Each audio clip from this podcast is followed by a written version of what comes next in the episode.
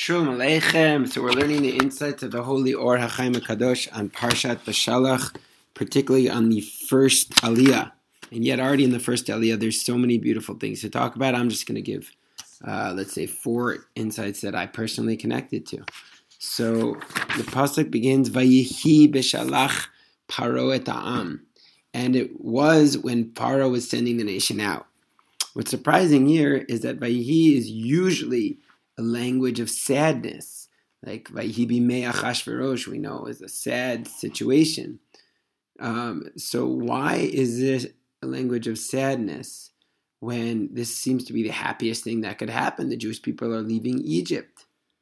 Actually, the the Gemara in Megillah talks about how Vayihi is not always a language of sadness, but still, why would it use such a strange language? So Or HaChaim has many suggestions. The one that I really liked was when he says that we have the famous Gemara in Megillah that explains why we don't say a Hallel on the seventh day of of uh, Purim. I'm sorry, it's the seventh day of Pesach because Maaseh Yadai Tovim. Gemara Megillah Daf Yud. Maaseh Yadai Tovim Bayam Batem Amrim Shira. Amar Lashon Shel Tsar. Right. At the end of the day, the Egyptians were dying. That's what's going to happen and so you can't be fully happy. So, on the one hand, we have to celebrate. And of course, there are many times in our tradition we celebrate Hashem's miracles in Yetziat Mitzrayim. But there's also needs to be that balance of reminding ourselves at the end of the day, there is a tragedy here of the loss of the human life. And the, he reminds us to have that balanced uh, aspect to us. Beautiful. Uh, really like that insight because I actually also uh, thought of that. Uh, also, he talks about the Am, the nation, maybe being the Erev Rav, and that was what was sad that the Erev Rav was joining the Jewish people. So, uh, Ayin Sham for more insights. Second beautiful insight of Or HaChaim. The pasuk says, "V'chamushim alu b'nei Israel." The Jewish people, pasuk Yud Ches left um, on a pasuk pshat armed, armed. There are many midrashim how only one fifth Jewish people left, but in the simple pshat they left armed. Why is it so important to know that the Jewish people left armed? So the pasuk says that Hashem took them out in the farther way, lest they see war. They would have felt war, seen war, they would have gotten scared and ran back to Egypt. So, so too, they had to have guns with them to have a little bit of self confidence so that when they encountered dangers like the Amalekites, they would not immediately run back to Egypt. And so leaving Chamushim armed was there to give them that self confidence so they wouldn't immediately run back to Egypt. Very uh, keen insight of the Or HaChaim. The next pasuk says, "V'yikach Moshe atam Yosef imo."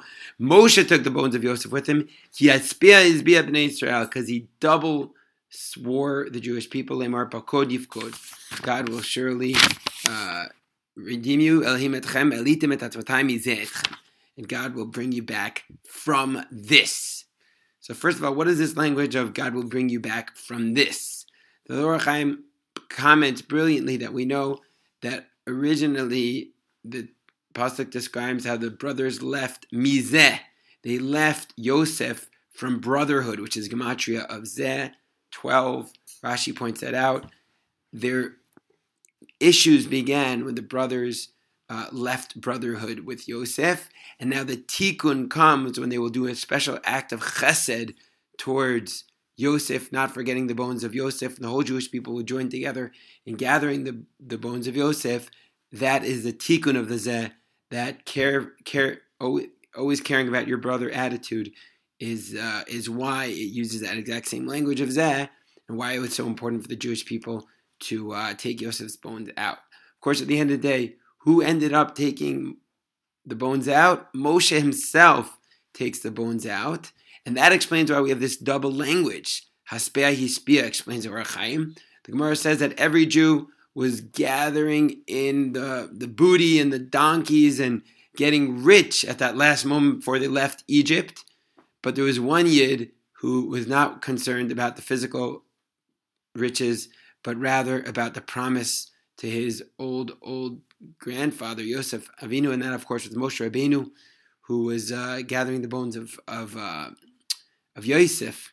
And this is a beautiful teaching that uh, we should be like Moshe, not be running after the riches, not after the Gashmias, but running after every mitzvah, every word of Torah, every opportunity to do good in the world is endless, endlessly rewarded, and much more important than all the physical riches in the world.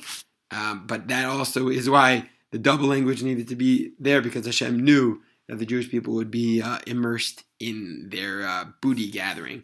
All right, so those are some of my favorite insights um, of the Or HaChaim on Rishon for today. I hope you enjoyed as much as I did, and I hope you continue to learn uh, the Holy Or HaChaim.